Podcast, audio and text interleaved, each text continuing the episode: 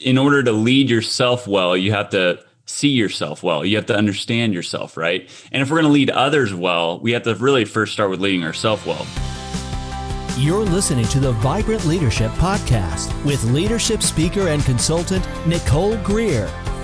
Welcome to the Vibrant Leadership Podcast. My name is Nicole Greer and I am the Vibrant Coach. And today I have none other than Thane Marcus Ringler with me. He is a former professional golfer who now works as a development coach and leadership guide. And he's going to tell us how he combines these two things the golf and the development coach leadership thing.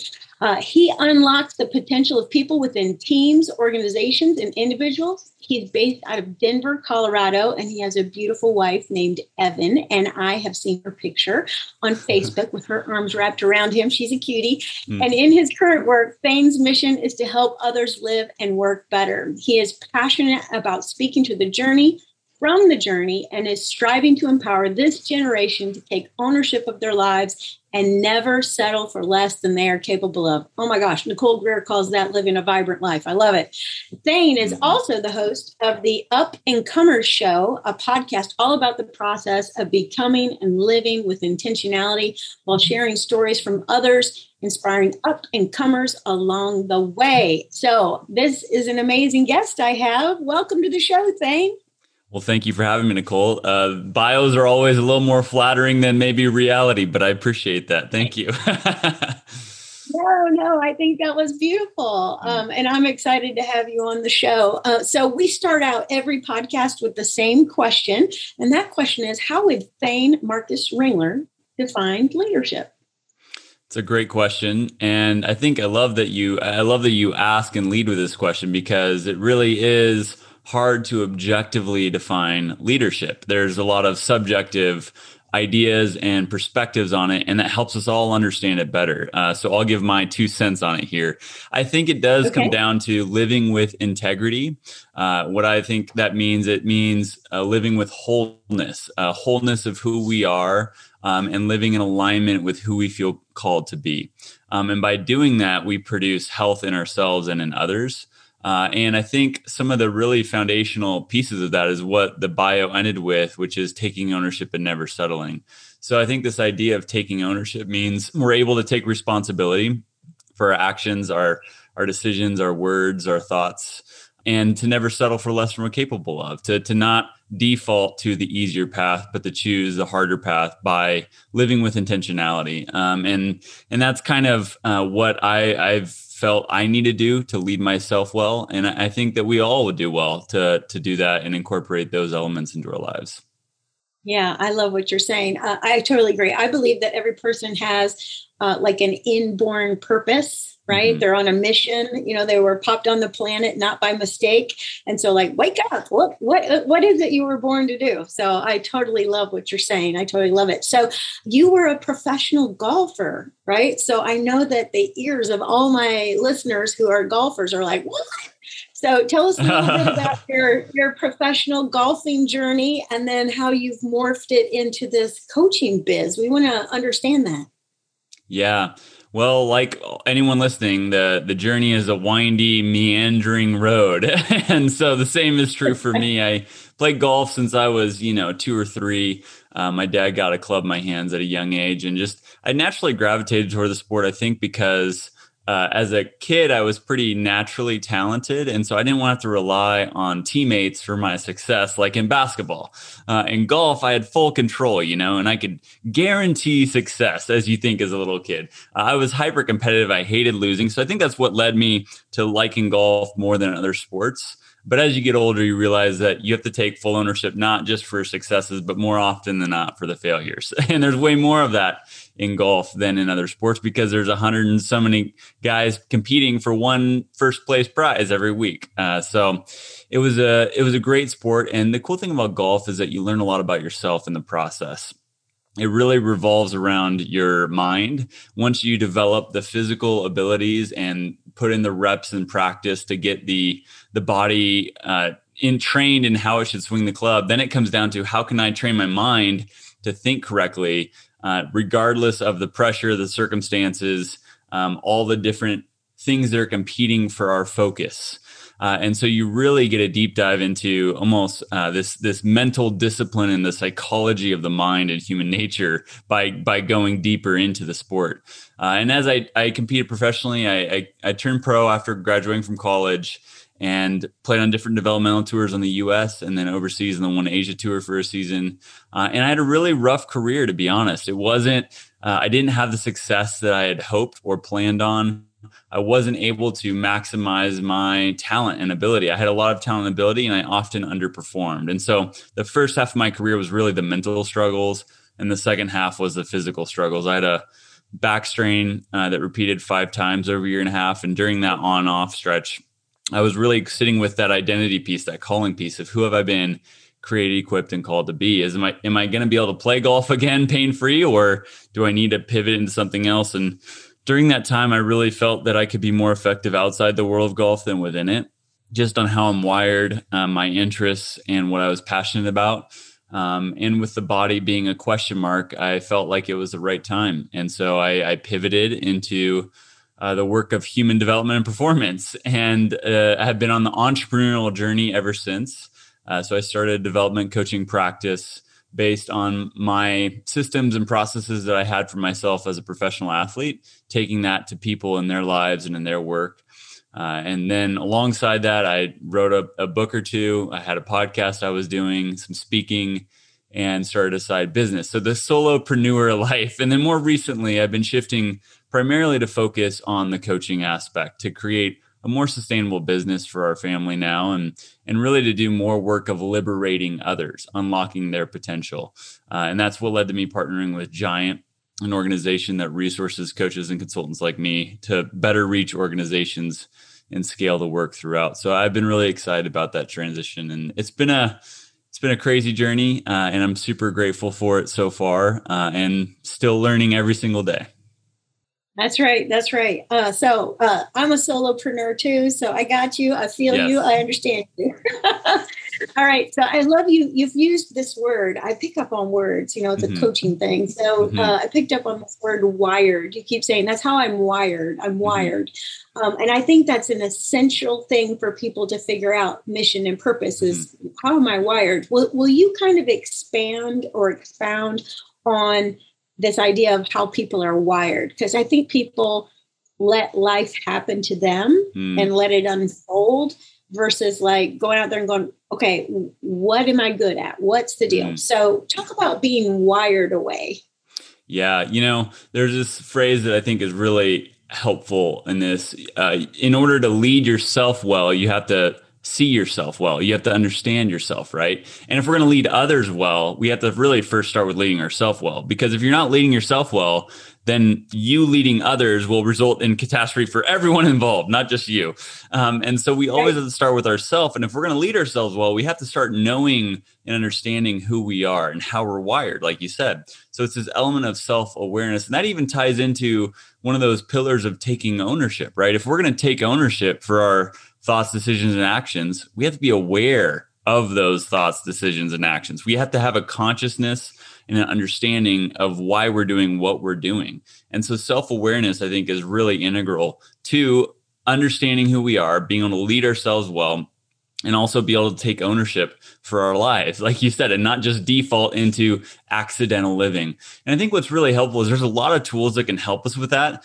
And some of the simplest tools uh, that I like to say, these are like I actually have an online course on self awareness too called Take Ownership. Um, but it walks through what are the tools that we can use, the primary tools that we can use to grow in self awareness. And they're really simple. The three primary tools, in my opinion, are journaling and reflecting. It just takes a pen and paper and sitting down. You get to look back on what happened and why and what you learned from it and how you operate as a result of it. And you learned so much. I actually did this this morning believe it or not. So i mean this is me oh. practicing what i preach because i need it just as much as anyone else. The second would be uh, feedback. Feedback from another human allows us to better see ourselves, right? And that's what's so great about having a partner. Uh, my wife, she has grown my awareness so much just by having her feedback on a daily level and being that mirror so I can see myself better. And that can be through a coach, it can be through a partner, it can be through teammates, uh, a lot of different means for that. And then the third tool that's a primary tool in this process is meditation. Meditation is simply removing uh, the distractions and the clutter and quieting the mind to be fully present in here. And that allows us to tune in and understand ourselves and what affects us at a deeper level because we're not as distracted by all the noise. And it is a practice. So those three primary tools can be practiced by anyone. Um, and really, I think the the threefold process that goes alongside that is this idea of discovering, understanding, and optimizing. So it's it's simple steps of saying, okay, the first step of self awareness is discovering, it's understanding why we did what we did. It's looking back at the past and what happened and what led to it and how we operate in light of that, right? Understanding is much more looking at the present, starting to be aware in this moment. Okay, I'm talking to Nicole. I'm getting excited. My voice is elevating. I'm not breathing as much because I'm really into it, right? So that's understanding that moment and what's going on and why. And that's a consciousness that that goes with self-awareness. And then optimizing, discovering, understanding, optimizing. Optimizing is the third one. It's future oriented, saying, okay, this morning, right? I have this podcast interview with Nicole. I want to make sure that I'm ready to have a great conversation. So I'm going to look at the questions that she sent. I'm going to make sure my podcast equipment is set up and the room's quiet. So I'm primed and prepared to do a, as, as good of a job as I possibly can, right? And so it's understanding ourselves in those pre- past, present, future and being able to work through that process to keep growing in that awareness. And the, the fun part about it is it's a practice. It never ends, right? It's not like we arrive at the destination of I am aware, you know. you can never stop learning about yourself because we're in infinitely complex as human beings. So I think this is really framing it as a practice. It's something that we can constantly practice and grow in. Uh, allows us to just embrace that process better. Mm, I love it. Okay, so y'all just got some major download, and so what I like to do, Thane, is I like to tell people what they just heard. So yes. it goes back in their brain one more time. So um, first of all, he said he had a whole program on this. So you need to go over to his website and maybe do the take ownership uh, program, right? Did I get that right Thane? Yep. It's called Self Leadership Academy. Um, and yeah, there's two different courses. One's on developing discipline, one's on growing self awareness. So the growing self awareness okay. is uh, all about taking ownership. All right. And where do they go to find that? Uh, ThaneMarcus.com. Yep. You will have uh, okay. everything on there. So Okay, fantastic. So there's your assignment for the weekend. I'm just saying. Okay, and then he said there are three things that we need to do journaling, uh, get feedback from others, and then uh, sit still and be quiet, right? And do meditation. And so we need to get three perspectives straight. We got to look at the past, discover what it is like to experience us. You know, Thane that's my favorite coaching mm-hmm. question I ask people. I say it all the time on this podcast. You're welcome, everybody. But here's the best question you can ask somebody and ask yourself is what is it like to experience me? Right? Yeah. So that, that's something we really need to get our heads wrapped around. Um, and then we go from discovering to understanding what's going on with us and then taking some steps to optimize our performance. Mm-hmm. So, wow, that was a lot in a little bit. So I appreciate that so much. So, will you connect the game of golf to leadership? I know that's mm-hmm. what you do when you work with people. In fact, don't you like take them golfing and work in the leadership while you're doing it. I'm thinking a lot of people want to sign up for that program, but uh, tell us a little bit about golf leadership. How do they go together? Yeah. Well, it's been really fun to, to kind of merge these two backgrounds uh, for me and, and for others. And so I've done a couple events. Um, I've got some packages that I have here locally, as well as a, a, broader brand that's that's forming called the Leadership Majors. And I'll touch on that in a little bit. But the beautiful thing about golf is that again, it's an individual sport. And so, really, there's no one else to blame. We can't make excuses. We have to take full ownership and we can't take any shots off. You know, if you take a couple shots off, you're not going to perform. Uh, you, you're going to lose because there's so many good golfers out there at the top level that you can't afford to take any shot off. Um, and so, the beautiful thing about golf is that uh, it's always humbling us too. We we we will never have it fully figured out, um, and that's true in life too. So there's a lot of ways that every single day when we're when we're competing or when we're on the golf course there's things that we can connect from what we learned with that individual game and what we're facing in the boardroom or among our team members or within the organization that we're a part of uh, for example there's some great tools we have at giant that we use and one of them is called tempo, balance, focus. And it's this idea that in life, if we're going to lead ourselves well, we have to have a sustainable tempo, a rhythm to our day that that carries us through in a way that we can maintain it. Right, um, balance. We have to make sure that our key relationships are in sync and that we're feeling balanced in our role and our responsibilities at work. And focus. We have to make sure that the priorities on the main things. We're keeping the main things main things, and the other things that aren't quite as m- much of an important priority can be cast aside or even put in the right light, right? And so that idea of tempo balance focus is so important to our day as leaders. But on the golf course, those are the three most integral parts of a successful swing. If you think about it, tempo is rhythm. And if you're going to hit a golf ball well, if you're going to make sure that you're consistently hitting the shots you want, you have to make sure that the club is acting as an extension of your body. And so that requires you to have a rhythm, a flow, almost dancing with the club as you would with a partner on the dance floor. You have to act, you have to feel like you're not two people but one connected together in that dance. And the same is true with a golf club if you're going to make consistent contact. Then you go to balance. If you don't have good balance, again, consistency goes out the window. There's so many variables going on in a golf swing that if you start shifting your weight, getting on your toes or your heels, or you get off balance, contact's not going to be good. Finally, focus. There's so many things competing for your attention when you're trying to hit a golf ball. Most of the times, it's what you don't want to have happen, right? There's water on the left. And if I'm thinking, okay, don't hit this in the water, I'm going to hit it in the water. That's because my focus is on the water. Whether it's positive or negative, that's still an affirmation, and the body listens to what you're focusing on. And so, what you focus on is crucial to the result on the golf course. And by focusing on what you want to accomplish versus what you don't want to accomplish, you'll bring that reality into the present in a much much more consistent way. So that's just one example of how these tools can apply and these experiences can apply so well both in golf and in leadership and life. And the cool thing about it is we learn so well through lateral thinking, right? Through silo free thinking, meaning if we have this silo of like, okay, I am this person in my role at, at work. Okay, I am this person in my role at home. Okay, I'm this person on the golf course, right?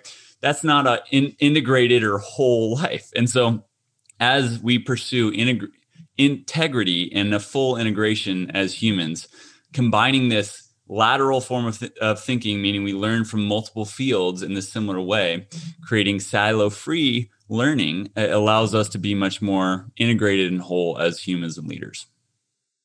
Mm, I love it. Okay, so let's repeat what he said because I don't want y'all to miss it because uh, this is huge. So, uh, when we're practicing our golf swing, which is like practicing leadership, we have to have tempo, balance, and focus. Did I get it right? Mm-hmm.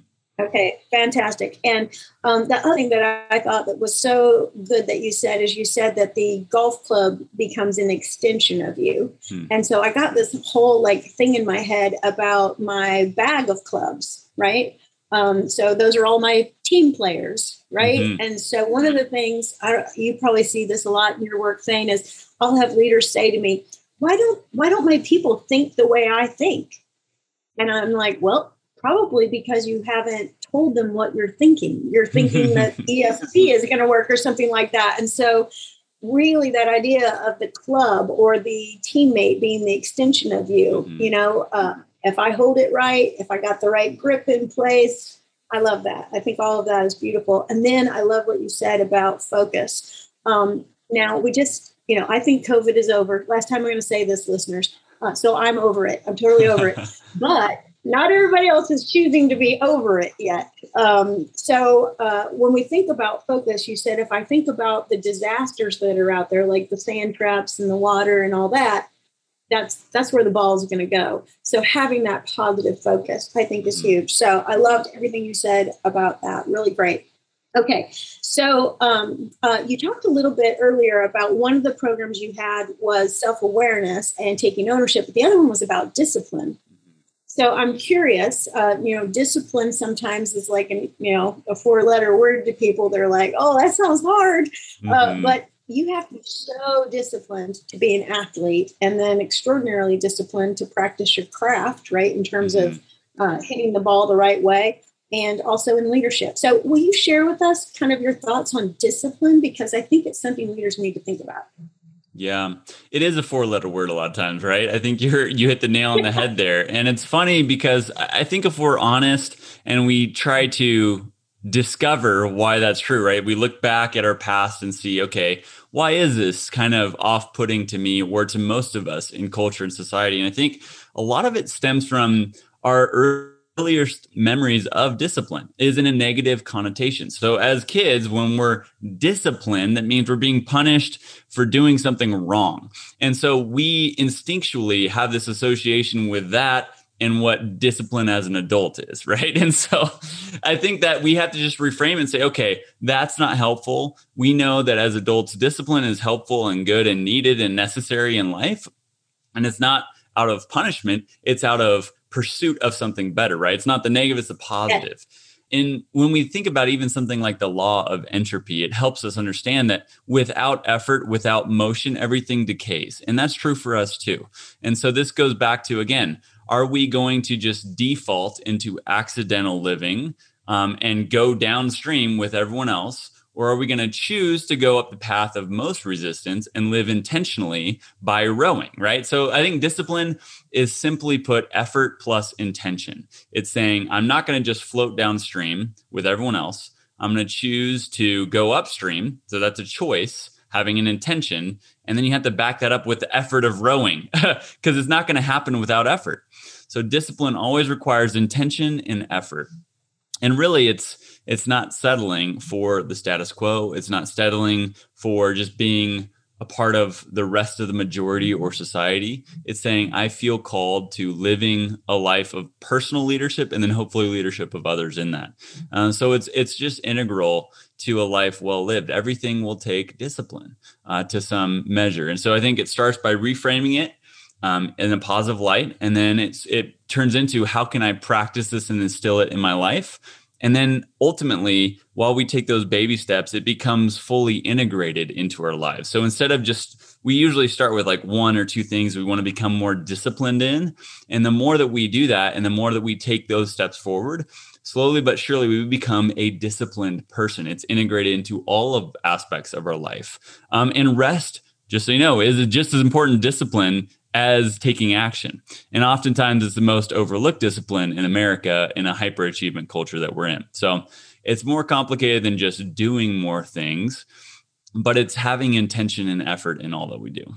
Yeah. And so you kind of came back right around to uh, tempo, balance, and focus. If you heard that in there, I heard that in there. Uh, so that was great. Yeah. You know, I, um, I was uh, in a uh, faith based situation, and um, the person t- said to me, um, you, you need to practice your disciplines. And I was like, hmm, okay. And he said, the word discipline just simply means you're a disciple or a follower of that kind of thinking. Mm.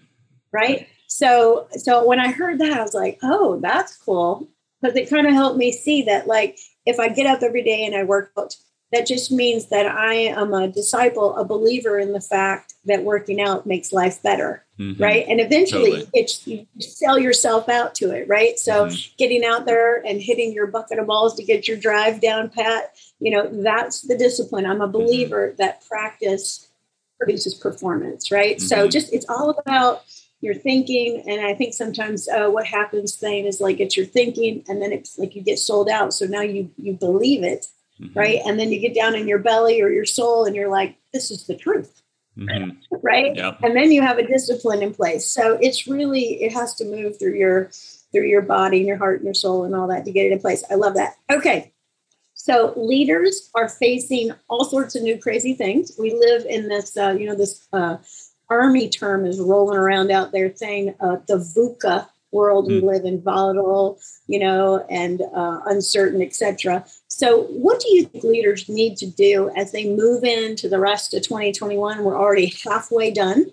What what do, what do we need to be preparing for? What do leaders really need to do to get prepared to to really make the last half of the year go well? What do you think? Yeah, I, it, this is obviously um, a generalization uh, because every every person's situation is different, and I, I think really it's leadership is needed in times of uncertainty more than ever. Uh, and so being able to, A, start with leading ourselves well, I think a lot of times when society is hit with something as holistically as we have been in the last couple years, um, everyone feels a lack. Everyone feels um, underwater, you could say, and that includes leaders. Um, but in reality, when you come out of that, um, the leaders have been probably fighting harder to bring the, their people out of it alongside themselves. They feel probably still just as drained as they did before, even though there's light at the end of the tunnel. So we still have, I think the first focus is just to say that we need to keep leading ourselves well. We need to keep dedicated and disciplined to the things that are going to produce our health so we can produce health in others. Um, I think it's really important not to try and um, become a superhero and superhuman in times like this when we are resurfacing. I think we all tend to try to get back on the track and start sprinting the next couple miles and that's impossible and so understanding what the right again rhythm and tempo is for what's going to produce health for us and for others and those that we lead is really important especially for leaders and then i think the other thing is to really come to terms uh, with the changes that have happened in our world right and so understanding the role of technology understanding the new norms that are being settled and and I want to say that maintaining an openness to change is going to be so helpful for a lot of leaders. I think that we can really benefit from the last couple years by taking what it's forced us to do and having more flexibility and adaptability and trying to carry that forward by saying, okay, I, I think uh, Nassim Taleb's book, Anti Fragile, is such a helpful framework for this idea of saying, how do we not just like become resilient, but how do we become anti fragile? We benefit from chaos. We grow, we improve when things are kind of out of control. Um, and as leaders, I think that's really important. And you see that. I mean, if you go back to the war example, the best leaders are the ones that when the bullets start flying, they start charging. Right? They they're able to take control in the most chaotic situations and lead exceptionally and heroically well in those moments um, and they almost benefit from them. And so, even as in a non combat situation, how do we as leaders benefit more from changing environments? How do we uh, uh hold an open hand to um, the way that the things that we're going to have to change to keep growing and innovating as a business or as a team? Um, and how do we then also humanize it more, understand the value of human beings alongside us, especially in this time when we've been more separated than ever before? How do we come together well? and and dignify each other as a part of the whole moving forward. So those are a couple things that I've been thinking about and I think are helpful reminders and maybe uh, things to just contemplate further for leaders right now. Yeah, I agree. I, I think uh, stop worrying about change, accept the fact that it's going to come, uh, and then get change ready. And then uh, for you listeners, I tell you, I have a change readiness assessment which um, I'd be glad to send out to you. So you can simply uh, go to vibrantcoaching.com and tap me there or send me an email at Nicole at Vibrant Coaching. But I think you're absolutely right saying it's like understanding that earlier you talked about, you know, getting in integrity and wholeness and that kind of thing.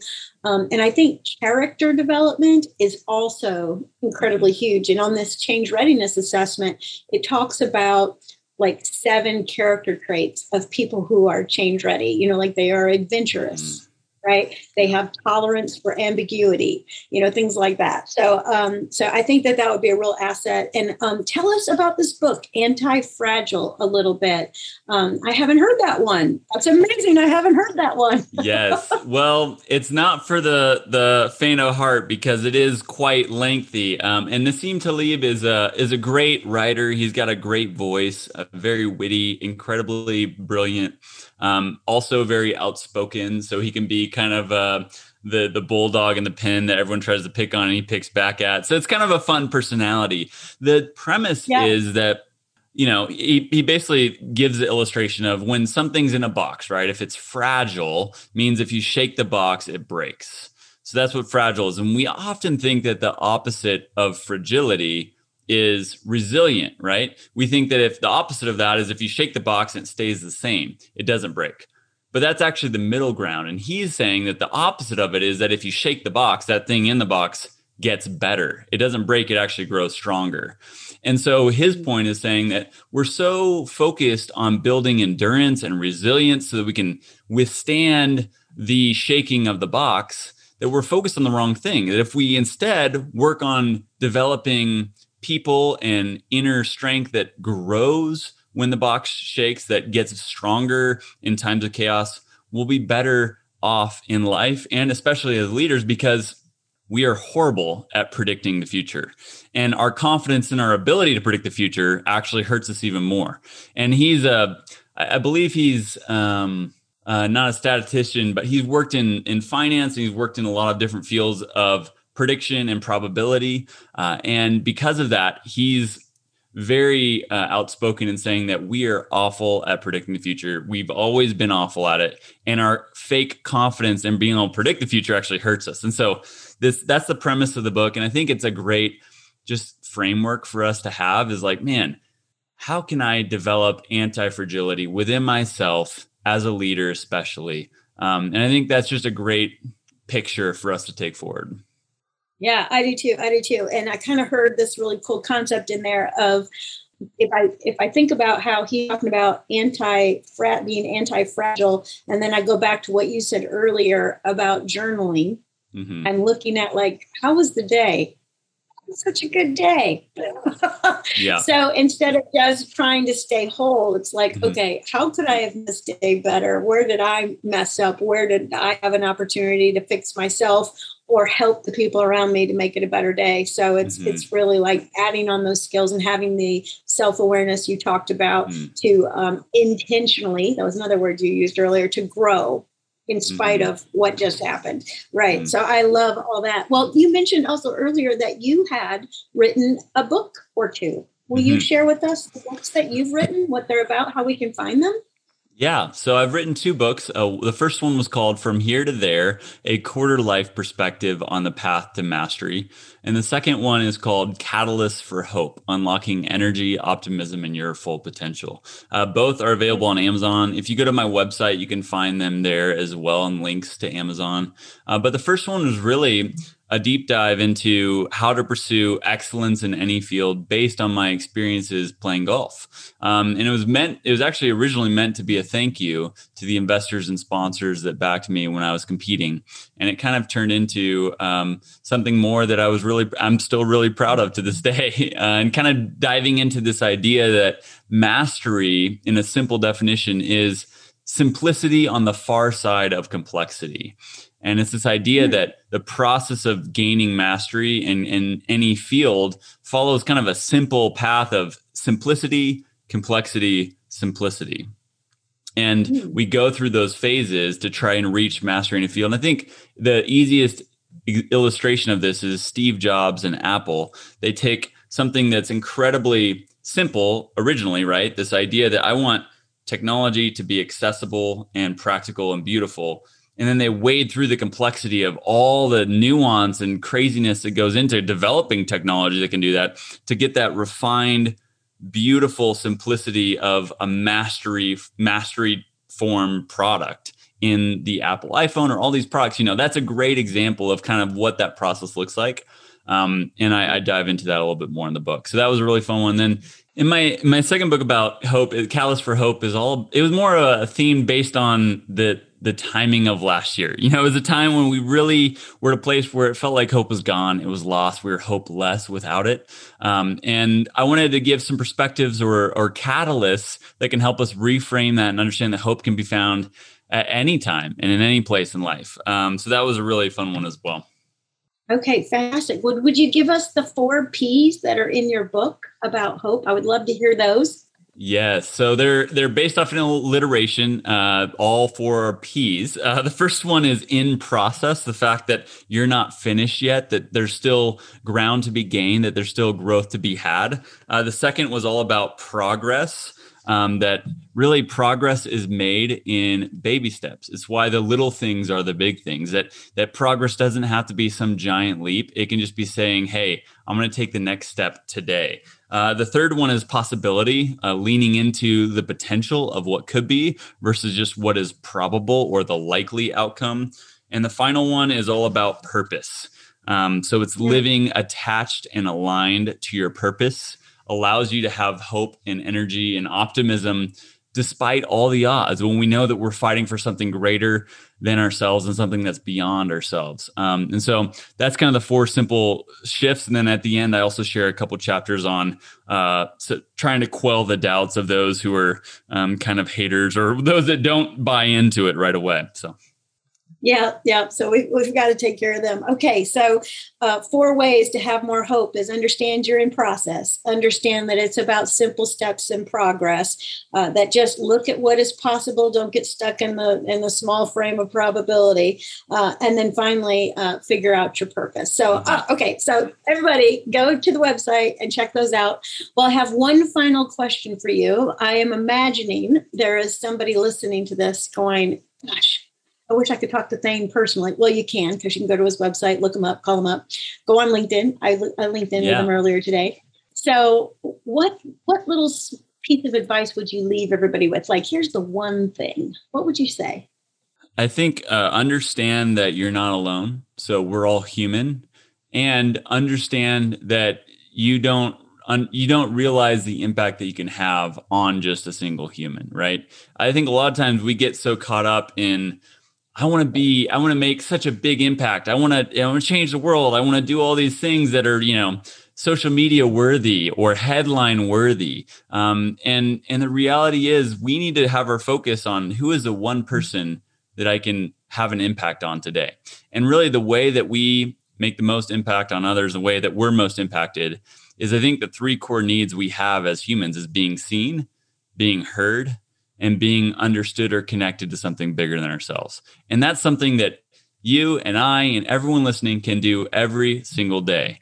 Um, and it's accessible with anybody that you live around. So I, I, think that's the greatest way we can change the world one person at a time. And that's a great way to lead ourselves uh, so that we can lead others well. Mm, I love that last piece of advice. And so uh, we've just got a few minutes left. Share, share, again where we can find you and we can get up, as we say in Concord, North Carolina, with other, with you. That'd be awesome. Yeah. Thanks for having me on again, Nicole. Uh, the best place to connect yeah. is thanemarcus.com. Uh, I've got books, uh, online courses there, and then a bunch of resources for teams and organizations uh, that may want to work together on unlocking human potential. Uh, would love to have you connect or reach out there. Okay, fantastic. Thank you so much, Thane Ringler, for being on the show today. Everybody go check out Thane and have a vibrant day. Ready to up your leadership game? Bring Nicole Greer to speak to your leadership team, conference, or organization to help them with her unique SHINE method to increase clarity, accountability, energy, and results. Email speaking at vibrantcoaching.com. And be sure to check out Nicole's TEDx talk at vibrantcoaching.com slash TED Talk.